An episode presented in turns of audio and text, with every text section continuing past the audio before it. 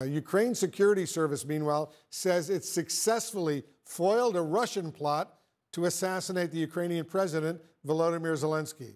For more on this, I'm joined by CNN's Nick Paton Walsh. He's joining us from Ukraine right now. Nick, what details do we know about this alleged assassination plot? Well, it's clear that Ukraine's security services felt they needed to make this public, but the details they put out there, there's not many of them. We know that this is a woman, an informant who worked in a military surplus store in Ochakiv. That's a, a southern city on a peninsula not far from the town of Mykolaiv, uh, where they say she was being asked by presumably Russian interlocutors to find out dates, details, places where President Vladimir Zelensky may have made a visit. Now, that didn't, in fact, occur uh, in the previous weeks, and so clearly this plot actually failed. But the fact they've chosen to put the information out there now, and indeed messages apparently between her and her Russian correspondent suggesting uh, that they were asking her to specify the hospital where he may have been, take pictures of it, well, that clearly shows they thought this was a threat. I should point out the context, though. Russia's always been trying to kill Vladimir Zelensky, that's nothing new. Uh, and indeed, uh, Ukraine security services say they've arrested about sort of 29 potential Russian informants over the last few months or so. So a lot of this occurring inside Russia, a certain persistent threat, but this is something different they felt they had to talk about. Wolf? What's the latest on the ground war today, Nick?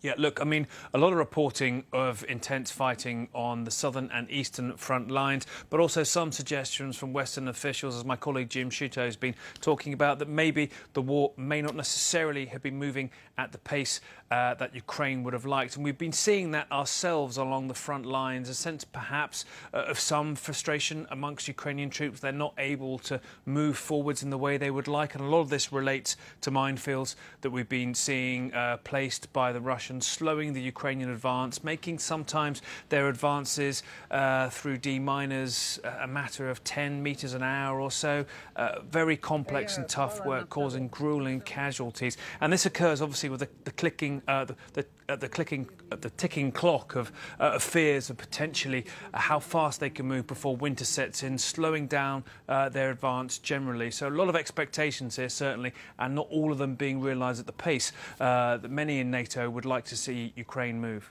Nick, Nick Paton Walsh reporting from Zaporizhia in Ukraine. Stay safe over there, Nick. Thank you very much. For more on this and other major developments, I'm joined by former NATO Supreme Allied Commander and CNN military analyst, retired General Wesley Clark, and Georgetown University adjunct professor Jill Dougherty. She's a former CNN Moscow bureau chief.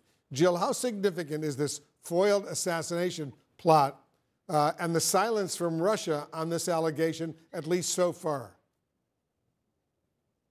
Well, you know, as Nick said, uh, there have been a number of, of attempts to assassinate Zelensky before, but there really must be something about this. Uh, I was looking at the video of the woman who were, was arrested. She's dressed in civilian clothes. You cannot see her face, but it's unclear. I'd have to say, when I figured um, where her town is, Ochakiv, it is east of Odessa a Russian speaking area, if that tells us anything, but uh, not much, probably. But I think the significance here is that if Zelensky were to be killed, we all know that he is the best communicator, the person who pulls the Ukrainians together, the person who can speak to the international community. There really is nobody like Zelensky. And so having him uh, out of the picture, eliminated by Russia, really would be a disaster for Ukraine. It certainly would be. General Clark, how do you assess the threat to Zelensky in this assassination attempt and the informant's efforts to spy on Ukrainian military sites? Look, this is an active intelligence environment. There are Russian agents everywhere in Ukraine. Uh, the Ukrainian SBU, their intelligence, counterintelligence agency, knows this. They're working continuously against it. But uh, this uh, these agents uh, really come in sort of three flavors. There's the active agent, the backup agent, and the sleeper agent that you don't know anything about. And and uh, so these sleepers get activated when you take off the top level. So uh, they're they're three deep at least in every position in Ukraine in all the communities, in all the agencies. There's someone there, and they are very actively going against them. They've eliminated a lot of these people so far, uh, but the work's not done. So it's a it's a real problem, Wolf. Certainly They is. know it. It certainly is.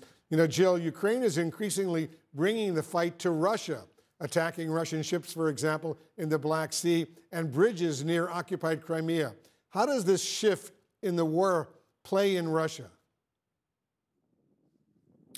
It's a little hard to tell exactly, obviously, what Russian citizens are thinking, but you'd have to say the places that they've hit with the drones, especially Moscow, that would really could terrify some Russians who would feel that uh, in the capital with President Putin right down the road, uh, things would be stable and safe, but they aren't.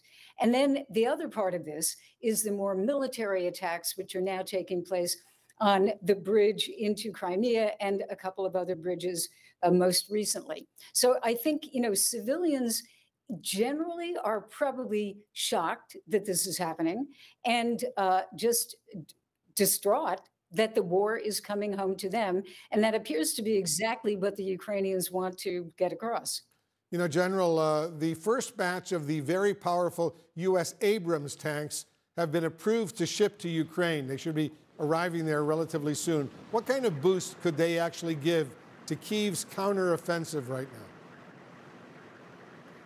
It's a good tank, Wolf, but if you run over an anti-tank mine, you're still going to lose the track, and the tank's going to be immobilized. Look, when you're going at these minefields, you have to do it like a like a football play. So you have to isolate the area with smoke and obscuration. You have to have your uh, artillery there. You have to have your uh, radar there to detect enemy artillery. And before you start moving, all that has to be synchronized and set. So as soon as you uh, identify the enemy artillery, you bring your own fires on it. And the whole idea is you've got to destroy the enemy artillery so you've got the ability to have time to get through the minefield. Otherwise, the Abrams tank will be like the Leopard.